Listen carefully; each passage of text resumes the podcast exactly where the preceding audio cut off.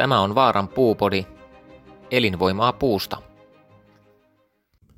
No niin, tervehys kaikille ja edellisestä puupodista onkin pitkä aika. Se nauhoitettiin helmikuun alkupuolella ja sen jälkeen markkinoilla on tapahtunut paljon, niin kuin muutenkin yhteiskunnassa. Venäjä aloitti sodan Ukrainaa vastaan ja sen jälkeen ollaan niin markkinoilla kuin muuallakin menty tosi kummallista aikaa. Ja, ja nyt on tarkoitus käydä läpi tässä, että mitä vaikutuksia sitten metsäpuolelle, puutavaraan, vientimarkkinoihin, muuhun tämä tilanne on aiheuttanut ja, ja käydään sillä tavalla läpi, että lähdetään tuolta metsästä liikenteeseen ja sitten mennään tuolta vientimarkkinoiden kautta kotimarkkinoihin. Ja tämä esitys pohjautuu puupäivillä 3.11. esitettyyn kotimarkkinat ja vientimarkkinat katsaukseen. Ja tämän puupodin kautta pääsette myös osaltanne osallistumaan siihen päivään. Puukauppaan kun mennään, niin tällä hetkellä sahojen näkökulmasta niin kohonneet energiakustannukset vaikuttaa negatiivisesti sieltä koko ketjusta, kun tullaan, tullaan kannolta tänne sahalle asti, niin siellä on paljon eri työvaiheita, jotka kuluttaa energiaa ja polttoaineiden hinnan nousut on nostanut sitä kustannusta, kuljetuskustannusta ja korjuukustannusta tänne sahalle ja sitten lisäksi, lisäksi myös niin metsämarkkina on muuttunut paljon viimeisten kuukausien aikana.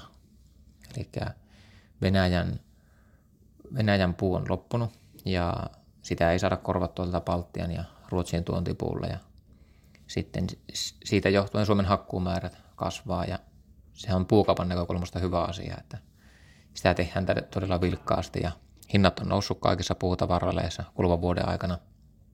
Ja kilpailukyky sitten vähän vaihtelee siellä, että, että nyt myös sähkön hinta on noussut rajusti, niin se tekee sitten sen, että sähköä tuottavat metsäyhtiöt on, on siltä osin kilpailukykyisempiä sitten sähköä tuottamattomat yhtiöt ja sahat kuuluu tähän jälkimmäiseen, että ei, ei yleisesti sahoilla ole omaa sähkön tuotantoa tuotannon yhteydessä. Ja osaltaan myös sitten se tulee paina nostamaan tuotantokustannuksia merkittävästi, koska kuitenkin sähköä kuluu, kuluu sahatavaran tuotannossa ja jalostustuotannossa aika paljon. Ja Pellervon taloustutkimus on tehnyt oma ennusteensa 60. ja hän näkökulmaan tämä tilanne jatkuu tästä energiatilanteesta johtuen sillä, että energia plus kuitupuuhinnat jatkaa nousuaan, mutta sitten tukin hinta lähtisi laskuun johtuen siitä, että puutavaran, puutavaran markkinat ovat tasoittunut ihan merkittävästi tässä loppuvuoden aikana ja ennuste ei ole niin hyvä ensi vuodelle, mutta tästä sitten käydään tuossa vähän myöhemmin lisää. Se, mikä on iso muutos, on siinä, että, että ne on aika paljon tulleet rakenteellisia, että, että niin paljon venäläisen tuonnin varaan Suomi ei tule kyllä koskaan enää, ennen laskemaan, tai suomalaiset metsäyhtiöt, jotka käyttää täällä puuta, että, että se, tämä geopoliittinen tilanne on muuttunut aika paljon, ja, ja sitten energia on tullut kilpailemaan kuitupuun kanssa merkittävästi sinne samoille, samoille puutavarajake, samoihin puutavarajakeisiin. Plus sitten meillä on paljon materiaalia, jotka uusiutuvia, uusiutuvia tuotteita tehdään näistä pienemmän läpimittaluokan puista, ja se tulee muuttaa myös tätä markkinatilanteesta. Että siellä on varmasti tämmöistä kriisihinnottelua, mutta on myös sitten, on myös sitten semmoinen rakenteellisempia muutoksia. Eli metsänomistajan näkökulmasta näyttää kyllä aivan, aivan hyvältä tilanne. No sellaisia ilmiöitä, mitä on tällä hetkellä puumarkkinoilla, niin on, on tuota, puukauppoja tehdään. Muun muassa siksi, että metsänomistajat varautuu meneillä oleva inflaation kustannusten nousuun. Ja, ja, ja siellä on sitten tehtään puukauppoja suoja, suojaamaan sitten omaa tuota henkilökohtaista taloutta. Mutta kyllä pääajuri on edelleen se, että puumarkkinatilanne on hyvä. Ja sitten siellä on kuitenkin odotettavissa vähän haastavampia aikoja rakentamiseen. Ensi vuodelle, niin se, se väistämättä reagoi sitten tukiin, kuten, kuten Pellervo-tutkimus on ennustanutkin sitä. Ja sitten mikä yksi ilmiö on, nämä luontoarvot on noussut yhdeksi elementiksi puukaupassa. Ja se on nyt yksi osa kokonaisuutta, se ei ole missään nimessä määräävä, mutta vaikuttaa siihen päätöksentekoon edelleenkin ja vielä vahvistuvastikin tällä hetkellä tutkimusten mukaan. Metsänomistajat painottaa taloudellisia arvoja ja se johtuu paljon siitä, että nykyinen metsänomistaja on keskimäärin aika hyvin koulutettu, mahdollisesti kaupungissa asuva, ja sitä mietitään myös vähän niin kuin sijoituksena ja sijoitusnäkökulmasta. Eli Eli sielläkin lasketaan tarkasti niitä, mutta myös ollaan valmiita satsaamaan niihin luontoarvoihin tietty osuus. No sitten kokonaisuudessaan suuret investoinnit tähän kuiduttavaan ja sahateollisuuteen pitää kyllä huolen siitä, että puuta liikkuu merkittävästi Suomessa tulevaisuudessakin. Ja kaikki kestävän hakkuun määrä tullaan hyödyntämään. Et meillä on paljon sahainvestointeja, sahojen modernisointeja, meillä on isoja sellutehashankkeita – ja, tai biotuotetehashankkeita ja sitten on, on tuota, käyttöä muutoinkin tulossa tuonne metsäpohjaisille tuotteille. Tämä vihreä siirtymä tuotteiden tasolta, kun muovia vaihdetaan uusiutuviin kartonkipohjaisiin tuotteisiin, niin, ja kartonkin pohjalla on sellu, selluteollisuus, niin, niin tuota, puuta, puuta tullaan kyllä käyttämään paljon. Ja viime aikoina on aika paljon keskusteltu siitä, että riittääkö, riittääkö Suomessa puu ja, ja otsikointi iltapäivä- tai päivälehdissä ja vähän iltapäivälehtimaisesti, niin siellä kritisoidaan, kritisoidaan sitä, että Suomen hi- hiilinielut olisi supistumassa, tai metsien hiilinielut, mutta tuota, mikään tutkimus ei kuitenkaan sitä siltä osin tue, että nämä liittyy koko maankäyttösektoriin, päästöihin ja kun katsotaan pelkästään metsiä, niin Suomen kasvu oli 103 miljoonaa kuutiota viime vuonna ja hakkuut vain 76 miljoonaa kuutiota. Ja luontaisen poistuman kauttakin se, ne poistuma oli vain 91 miljoonaa kuutiota. Eli Suomessa reilusti enemmän kasvu puuta viime vuonna, kun sitä hakattiin. Ja, ja monesti tämä informaatiotapa, miten asioita esitetään – niin, niin se, se vaikuttaa sitten hyvin paljon mielikuviin. Ja voidaan kysyä, kuinka moni esimerkiksi tietää, että mikä on Suomen puuvaranto tällä hetkellä. Niin se on 2,3 miljardia kuutiota. Ja se säilyy siellä koko ajan. Ja me koko ajan hakataan vain kasvuja. Ja me, meillä on metsien käyttö ja lannoitteet, metsien hoito mennyt koko ajan eteenpäin. Se on mennyt myös luonnon monimuotoisuuden edistämisen näkökulmasta eteenpäin. Se on eri eliölajien huomioiden menossa, mennyt eteenpäin. Ne on totta, että siellä on, on, on, on, uhanalaisia lajeja ja, ja niille pitää tehdä se, tehdä voitavat, mitä voidaan tehdä, mutta tämä keskustelu siitä, että metsien hiilinieluiskalu, niin se ei, ei, ei kyllä pidä paikkaansa, että, että se, on, se on kasvanut koko ajan mutta ylipäätään sitten kokonaismaankäyttö, että miten, kuinka paljon kaavoitetaan rakennuksia, teitä, rakennetaan tuulimyllyjä tai muita, niin, niin ne osaltansa vaikuttaa, että, ne, että siellä metsä, metsäpinta hieman pienenee. Mutta edelleen Suomen tilanne on erinomainen tämä, tässä suhteessa. Tämä on Vaaran puupodi, elinvoimaa puusta. No sitten, jos mennään tuonne vientipuolelle, vientisaatavaramarkkinoihin, niin tämä on ollut oikeastaan tuolta keväästä asti tosi poikkeuksellinen tilanne, että Venäjän aloittama hyökkäyssota muutti, aiheutti piikin, piikin saatavarahin, joka ajateltiin, että Venäjän, Venäjän tavara loppuu siinä. Ja siinähän ei kuitenkaan käynyt käytännön tasolla sitten niin, että, että sitä puuta virtasi vielä hyvin pitkälle kesään, mutta on, on nyt heinäkuun puolesta välistä asti se virta on ollut kyllä pääosin kiinni. Ja samaan aikaan sitten kysyntä on lähtenyt tasoittuun ja ihmiset on matkailu ennemmin kuin rakentanut. Siellä on pari tosi kovaa rakentamis- ja remontointivuotta. Niin ihmiset on selkeästi vetänyt happea ympäri Eurooppaa ja maapalloa kovaan rakentamisen jäljelle. Ja tarkoittaa silloin sitä, että, että tuota, kysyntä on ollut heikompaa ja sen takia Venäjän, Venäjän puute niin ei ole niin vahvasti näkynyt vielä markkinoilla. Sitten inflaatio on lähtenyt kiihtyyn joka puolella, energiahinnat noussut niin tässä on tosi monta elementtiä nyt, mikä on sekoittanut pakkaa.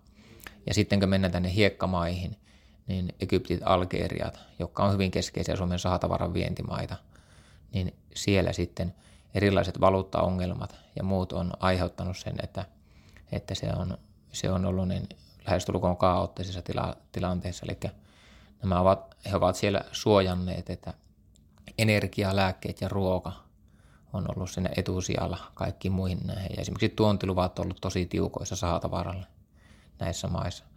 Nyt Egyptissä viimeinen on saanut valuuttoja tasoitettua sillä tavalla, että siellä oli esimerkiksi ihan hetki sitten, niin yksityiset eivät voineet tallettaa ollenkaan Yhdysvaltain dollareita tilille, koska he pelkästään pakeni näihin ulkomaanmaksuihin ne rahat ja ne halusi piettää sitä sillä taloudessa. Mutta nyt on viime viikolla julkistettu IMFn tukipaketti ja noin 9 miljardia sinne eri kolmesta eri elementistä koostuvalla tuki, tasapainotuspaketilla ne saavat toiminnan taas käyntiin ja se on kyllä niin markkinoille erittäin tärkeä informaatio. Et sinänsä sahatavaraa on ollut paljon satamissa sahojen pihoilla ja se patti lähtee nyt liikkumaan sitten sinne kohti loppukäyttäjiä. Sielläkin omat haasteensa on varmasti siellä loppupäässä, mutta kuitenkin siellä on aika pitkä pätkä menty sillä, että varastot on ollut siellä loppupäässä melko, melko matalia. Myös Algeriassa on tuontilupia saatu nyt saatavaralle, niin se auttaa paljon, paljon siinä. Kiinan tilanne on mielenkiintoinen. Siellä on korona edelleen, tosi kovia koronasulkuja ollut. Siellä on myös kans talous yskähtelee. Ja sitten Venäjä, Venäjän kärsimät pakotteet tai Venäjän kohdistetut pakotteet, niin Kiina ei ole, niistä, ei ole niissä mukana ja hyödyntää täysmääräisesti sitten Venäjän raaka-aineet, mitä he tuottaa ja oli se sitten öljyä tai sahatavaraa, mitä tahansa, niin ne, ne kyllä käyttää sen tilanteen hyväksi ja ostaa sieltä edulliselta ja se on osaltaan sitten vaikeuttanut sitä Kiinan sahatavaramarkkinaakin. Mutta nyt on viitteitä kyllä myös siitä, että, että, että se toimituskyky on heiko, heikentynyt sieltä Venäjältä ja siihen vaikuttaa, vaikuttaa etenkin tämä, nämä pakotteet. Siellä on varaosien saaminen vaikeampaa. Niitä varmaan jonkun verran voi eri kiertoreittejä pitkin mennä, mutta, mutta heidän toimintamahdollisuudet tiukkenee ja heikkenee koko ajan. Lisäksi siellä on myös myös osittainen liikekannallepano ollut ja siellä on myös työvoimaa, työvoimaa jonkun verran siirtynyt sitten rintamille. Eli Venäjän sahatavaran tuotantokyky on erittäin haastava ja lisäksi pakotteet tulee jatkuma, jatkumaan hyvin pitkään. Ja kyllä niillä kaikilla on semmoinen seuraus ollut, että hinnat on lähtenyt, heikentynyt voimakkaasti tässä loppuvuonna. Ja joskin nyt näyttänyt semmoinen, että se on niin tasoittunut se lasku. Ja, ja Eurooppa edelleen kipuilee energiakriisin kanssa ja asiakkaat ajaneet omia varastojaan alas ja se kokonaisluottamus talouteen on ollut kyllä erittäin alha, tai on erittäin alhainen tällä hetkellä. Ja uskoisin, että tämä energiakysymys, kun saadaan ratkaistua, nyt on kuitenkin hyviä viitteitä siitä myös, että Eurooppa on saanut omia kaasuvarastojaan täytettyä ja tuosta ensi talvesta selvitään, niin aktiviteetti todennäköisesti lisääntyy. Ja sitten mikä on hu- huomioitavaa, että, että, että kaikki ostajat ovat olleet erittäin varovaisia. Ja sitten varastojen keskihinnat on tullut kuukausi kuukaudelta alaspäin ja sekin on tasapainottunut sieltä, niin tässä sillä, voi, sillä tavalla voidaan uskoa, että tässä on ihan hyväkin, hyväkin tuota, tilanne edessä ennen pitkää, mutta kuinka kauan ja missä kohti se tämä hankalampi tämmöinen vaikea jakso kestää, niin, niin sitä ei vielä varmasti tiedä kukaan. Ja voisikin sanoa, että ne semmoinen pelko ja nämä maksuliikkeet, transaktio-ongelmat on hyödyttänyt sitä välitöntä kysyntää aika paljon, varsinkin hiekkamaissa. Mutta niiden tarpeet siellä ihmisille ja yrityksille ei ole karanneet minnekään. Samoin kuin Euroopassa, myös Suomessa, niin tosi moni miettii niitä omia rakennusprojekteja. Ja, ja niitä on myös lähtenyt liikkeelle, että lähtenyt liikkeelle hankkeita, jotka on odotellut, että kustannustaso on hieman helpottu. Ongelma on tietenkin se, että, että kustannustasot on joissakin tuotteissa edelleen noussut ja joissakin sitten laskenut. Ja tässä tuleekin tämmöinen kysymys niin tästä kuva, tässä tota,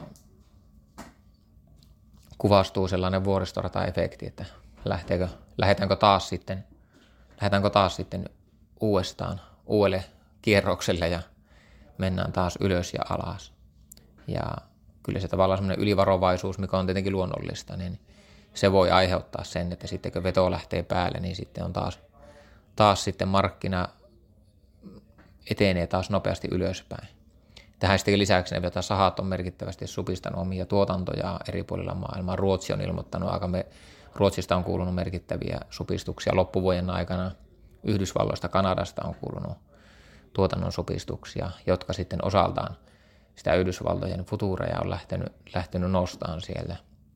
Ja sitten tämä Venäjän kysymys on kokonaan vielä katsomatta, että ne markkinat reagoi viime keväänä siihen, mutta todellisuudessa se vastaus nähdään vasta, kun tämä tilanne rauhoittuu ja kysyntä normalisoituu, niin siinä kohti nähdään vasta se koko Venäjän ja Valko-Venäjän puuttuminen markkinoille. Ja siitä on indikaatiota, sitä on tullut kotimarkkinoilla aika paljon puutavaraa sieltä, luju, niin sanottua lujaria ja muita tuotteita, niin, niin niiden mark, todellinen markkina, markkinatrendi näkyy vasta sitten, kun tämä, muuten tämä normaali, tilanne normalisoituu.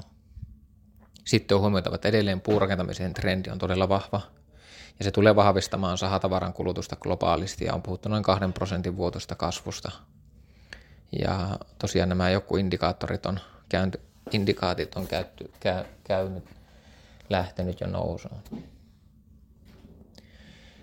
No sitten kysymys tätä tehtävää, tuota,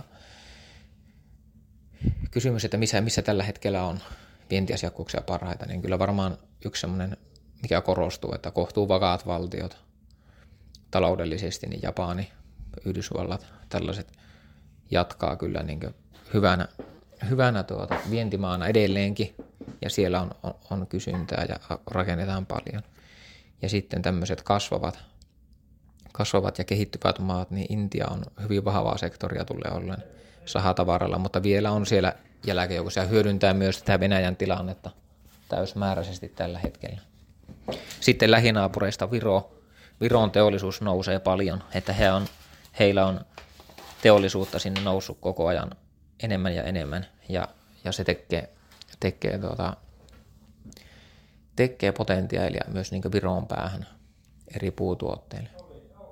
Sitten energiakysymykset vaikuttaa paljon, että esimerkiksi, esimerkiksi Norja, Norja on energiaomavarainen ja, samoin kuin Tanska on, niin tällä, näillä mailla se ei ole niin radikaalia ollut tuo energiahinna ja he, he myös pääsevät energian myyjinä hyötymään sitä, että nyt pitää huomioida, huomioida sekin, että samaan aikaan kun eri, eri tuotteiden hinnat nousee, niin siinä on myös sitten, myös sitten tuota, hyötyjiä on siellä ja, ja monelle sitten näistä kertyy merkittäviä, merkittäviä lisätuloja näistä hintojen noususta, koska sitten välttämättä tuotantokustannukset ei ole noussut samassa suhteessa. Sitten sotakosahan loppuu toivottavasti mahdollisimman pian, niin, niin jälleenrakentaminen tulee olleen niin iso Euro- Euroopan laajuinen haaste, että Ukraina saadaan takaisin jaloilleen, niin tulee, tulee, on aina, aina aiheuttanut ison kulutuspiikin sodat ja tulee myös tekemään tällä hetkellä sen. Ja uskoisin, että EUn tavoitteet vihreän siirtymään puurakentamisen osalta, niin, niin tulee olemaan todella paljon töitä siellä tulevina vuosina. No viennin osalta jalosteiden vienti edelleen on hyvin marginaalista verrattuna sahatavaraa ja se on aika iso kysymys, että miten se saadaan, saadaan sieltä nousemaan. Ja sitten kysymys tullekin, että mahdollistaako uusi geopoliittinen tilanne paremmin myös jalosteviennin. Eli siellä on sahatavaran, sahatavaran kulutus tai tuonti näistä Venäjältä, Valko-Venäjältä, halvan tuonne maista, niin voi mahdollistaa sen, että, että meiltä menisi enemmän jalosteita. Plus sitten suhteessa Eurooppaan meidän kilpailukyky on myös energiasektorilla ihan, ihan hyvä, että pystytään tuottaa ja hyödyntämään sitä. Niin, niin se on, se on tuota, hyvinkin... Tämä on Vaaran puupodi, elinvoimaa puusta. No sitten jos palaa, mennään tähän kotimarkkinatilanteeseen ja niin kuin käytiin läpikin, niin kotimarkkina on tasottunut merkittävästi sitten vilkkaan noin puolentoista vai kahden vuoden jakson jälkeen. Ja edelleen se heikko kuluttajaluottamus ja painaa sitä kysyntää. Ja rakennushankkeita lykätään niin yksityisellä kuin julkisella puolella eteenpäin. Ja se, se paljon niin hidastaa sitä markkinaa. Kyllä iso ilmiö oli siinä, että kuluttajat siirtyi pitkän koronajakson jälkeen kuluttamaan lentokenttien lattioita rautakauppojen sijaan. Ja se näkyy sitten matkailussa positiivisesti ja sitten taas täällä rautakauppapuolella negatiivisesti. Taas korona-aikana se oli päinvastaus, matka, päinvastoin, että matkailu kärsi ja taas sitten rautakaupat hyö, hyöty siitä. No sitten markkinareaktiot on ollut, kun hinnan vaihtelut ovat ollut puhuttu, aikaisemmin puhuttu 10 euron kuution vaihtelusta, joka oli isoja jo, niin nyt menne, ollaan menty välissä sataasta ylös ja sataasta alas, niin se aiheuttanut sitten myös sen, että, että varovaisuus on ollut, on ollut tosi kovaa tällä hetkellä. Ja kuitenkin, kuitenkin tiedetään että myös, että venäläinen puu esimerkiksi ei ole, ei ole virrannut enää ja varastotasot on huvenneet, huvenneet ja, ja, ja varasto, niin sanotut varasto-ostokki on lähtenyt palautumaan. Vaikkakin ehkä alemmas totuttua niin viime vuoden tasoa ja että enemmän sinne ennen koronaa edeltäviin aikoihin. Sitten myös sahat ja jalostuslaitokset on sopeuttaneet toimintaa viime aikoina myös, myös kotimaassa. Että siinä on että monen näköisiä muutoksia on ollut tässä viime, viime aikoina. Edelleen voi sanoa kotimarkkinoissa, että se erilaisten projektien suoraan tontille toimitettujen projektien määrä on lisääntynyt. Ja, ja yhä valmiimmaksi halutaan ne tuotteet, mitä sinne, sinne menee. Että se on sillä tavalla etenee aika paljon erityyppisesti kuin tuo vienti, vientimarkkina. Mutta kyllä viennissäkin varmasti on positiivisia asioita, kun asiakkaat, asiakkaille pystytään esittämään ratkaisuja, joka helpottaa sitten heidän elämää sillä työmaalla ja sitten myös tehtailla. No sitten jos mennään taloteollisuuteen, niin taloteollisuus oli, on, oli todella hyvä suhdannettu osa ennen, ennen sotaa ja olivat myynyt tosi, tosi hyvin ja aika pitkällekin omia tuotantoja. Ja hyvä, hyviä vuosia muutenkin ollut ja totta kai siellä on kustannuspaineet ollut tosi kovat ja vai, vaikuttanut ja moni erilaisia sopeutustoimia moni talovalmistaja on ilmoittanut ja, ja tuota, reagoijaan siihen, että, että se hyvä tilauskanta sieltä on alkanut pikkuhiljaa tuota, sulaamaan ja uusi, uusi kauppa on hidastunut, mutta meidän tietojen mukaan koko ajan tulee myös kuitenkin uutta kauppaa. Että, ja se näkymä on melko sumunen tuonne tuleville ajoille. Että, mutta tässäkin sama homma kuin aikaisemmin, että se tarpeet ei kyllä katoa mihinkään, että ihmiset tarvitsee koteja. Ja, ja nyt vain voi olla, että tulee, on hetkellisiä ilmakuoppia täällä matkalla. Ja edelleenkin niin osa kustannuksista on jatkanut, energiaintensiiviset tuotteet mennyt ylöspäin. Ja, mutta sitten esimerkiksi sahatavara on tullut merkittävästi sitten alaspäin. Että tuota, täällä on paljon, paljon on erilaisia muuttujia markkinoissa ja ne on erittäin vaikeasti ennustettavia tällä hetkellä. Tämä on Vaaran puupodi, elinvoimaa puusta. No sitten voidaan katsoa sitä, että puun käytön kehitys näissä julkiskohteissa, niin, niin, niin se on ollut intressinä monesti, että, että miten, miten tuota, puu, puurakentamista saa edistettyä. Tässä on suomalais-venäläisen koulun, koulun tuota, julkisivu ja me toimitettiin, toimitettiin tähän, tähän palosuojatut ulkoverhoukset ja tämän tyyppisiin kohteisiin menee aika paljon puuta. Ja vaikka jos ajatellaan, että kokonaisrakentaminen, jos se hyytyy edelleen, niin puurakentaminen voi lisääntyä, kun se markkinaosuus kasvaa näissä julkisissa kohteissa. Että se on ollut sen verran pieni verrattuna betonirakentamiseen, niin tässä, on, tässä voi olla niin hyvinkin tuke, markkinoita tukeva, tukeva tuota, tilanne päällä. No sitten kotimaan paras asiakas, niin tuota, kyllä tällä hetkellä näyttää, että kasvukeskukset on ne, on ne nämä, mitkä, mitkä, mitkä tuota, vetää sitä aika paljon määrää ja infrarakentaminen on tärkeässä roolissa ja puuta käytetään paljon siellä. Ja, ja jatkuneen varmasti, ja jos tulee oikein vaikeita jaksoja, niin voi olla, että Suomi edelleen elvyttää sitten te, e, sillä tavalla, että laitetaan näitä tiehankkeita ja muita eteenpäin, että saadaan aktiviteetteja pidettyä yllä, jos tulee tämmöinen tosi hidas taloudellinen vaihe. Sinänsä Suomen tilanne on aika haastava, että korkomenot on jo nyt aika kovat ja korot on nousussa. Ne vaikuttaa myös tänne yksityispuolelle merkittävästi, mutta korkoympäristö on semmoinen erittäin haastava, että se, että se yhdistettynä energiahinnan nousuihin ja muihin, niin ollaan, tuota, ollaan aika haastavassa tilanteessa. Taloteollisuuteen yksityisen tämmöinen kappaletavaran rakentaminen koko ajan pikkuhiljaa pienenee ja yhä valmiimmaksi valmiimpia kokonaisuuksia ihmiset haluaa ostaa ja, ja, ja teollinen rakentaminen säänsuojissa niin on kyllä, tulee säilyttää se oma asemansa. Sitten pakkausteollisuus tulee olleen, olleen edelleen vahva, että, että tavaraa, tavaraa liikutellaan paljon verkkokauppoja ja muiden alusta kautta, niin se ei varmasti tule sieltä, sieltä tuota, tippumaan, että varmasti suhdanteiden mukana ja myös pakkausteollisuus menee tämmöisiin automaatiolinjoihin, niin siellä myös niin saatavara ja puutavara laatuvaatimukset ovat kovemmat kuin ehkä aikaisemmin. Että automaattilinjat va- vaatii riittävän hyvää laatuisen puutavaran. Ehkä kokonaisuudessaan, niin jos ajattelee sitten, että otetaan, otetaan tilanne, että mitä nyt on viimeiset puolitoista vuotta esiin, niin kyllä ne aika paljon kumppanuuksissa, jossa sitoutuminen on molemmin puolista asiakkaan ja toimittajan välillä. Ja tähätään tulevaisuuteen ja kilpailukyvyn säilyttämiseen siellä, niin, niin, niin, niin sieltä löytyy varmasti semmoisia parhaita asiakkuuksia ja varmasti on niin, että toiselle yritykselle sopii toinenlainen kumppani kuin toiselle ja, ja markkinataloudessa siltä varmasti löytyy kaikille hyvä, hyvä tuota, hyviä malleja toimia ja verkostoitua.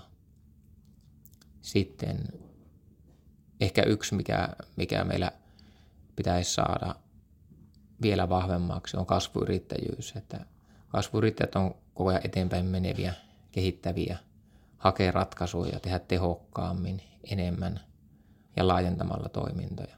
Niin kyllä ne yleensä ottaen sen tyyppiset asiakkuet on sitten, vie myös sitä toimittajayritystä eti, eteenpäin ja se asiakasyritys haastaa todennäköisesti sitä toimittajaa aika kovasti siellä, että miten hän ongelmia saa ratkaistua yhdessä paremmin. Ja se viestii sitä kokonaisuutta huomattavasti eteenpäin. Tämä on Vaaran puupodi, elinvoimaa puusta. No sitten Hirsitalon teollisuuteen, jos sieltä otettaisiin muutamia, muutamia tuota, kommentteja, niin julkinen rakentaminen painottuu etenkin koulussa ja päiväkodeissa hirsisiin rakennus, rakenneratkaisuihin tulevaisuudessa. Ja sitten on nyt jo esimerkkiä, että yksittäiset koulut ja tämmöiset kuluttaa aika isoja määriä hirsiaihioita, mitä mekin teollisuuteen toimitetaan. Ja sitten kun meillä on painumaton, pystytään hyödyntämään erilaisia painumattomia hirsirakenteita, niin me saahan, saahan tuota hyviä, hyviä vaihtoehtoja sitten vanhoihin, vanhoihin betonirakenteisiin. Ja viennin osalta voisi sanoa, että se on aika kovaan työn takana ja Venäjällä on mennyt paljon tänne.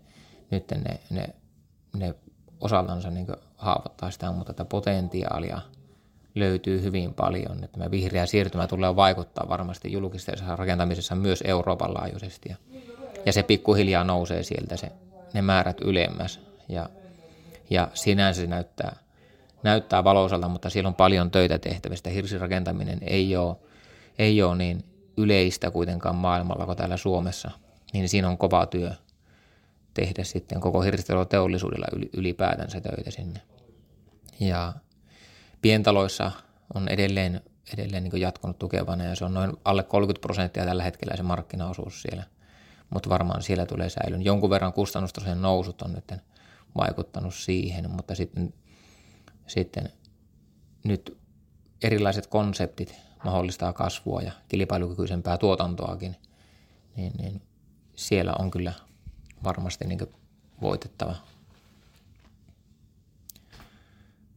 No sitten lopuksi, lopuksi tässä varmaan itse kukaanenkin paljon miettii, että mitähän tulevaisuus tuo tullessaan ja meillä on sitten minun papaan tuota, tällaiselle ihmettelijälle oli, tuota, oli olisiko pappa ollut sahamassa siinä, niin se oli ihmetellyt, että tuota, katsonut, kun pappa on sahannut, että riittääkö se puu sahaamiseen. Ja pappa oli tuomannut, että niin kauan kuin kaadettujen tilalle istutaan uusia puita, niin niin kauan se puu riittää sah- sahaamiseen. Ja sitten no ihmettelin, on kysynyt, että no kuinka kauan sitä sitten sahataan, niin sitten pappa on tuomannut, että niin kauan kuin rakennetaan. Ja sitten hän on kysynyt, että no kuinka pitkään sitä sitten rakennetaan. Ja pappa tuomasi, että niin kauan kuin on elämä, niin rakennetaan. Ja siihen on hyvä luottaa myös meidän toimialalla ja varsinkin puupuolella, että puurakentaminen on elinvoimasta rakentamista ja se on kestävää,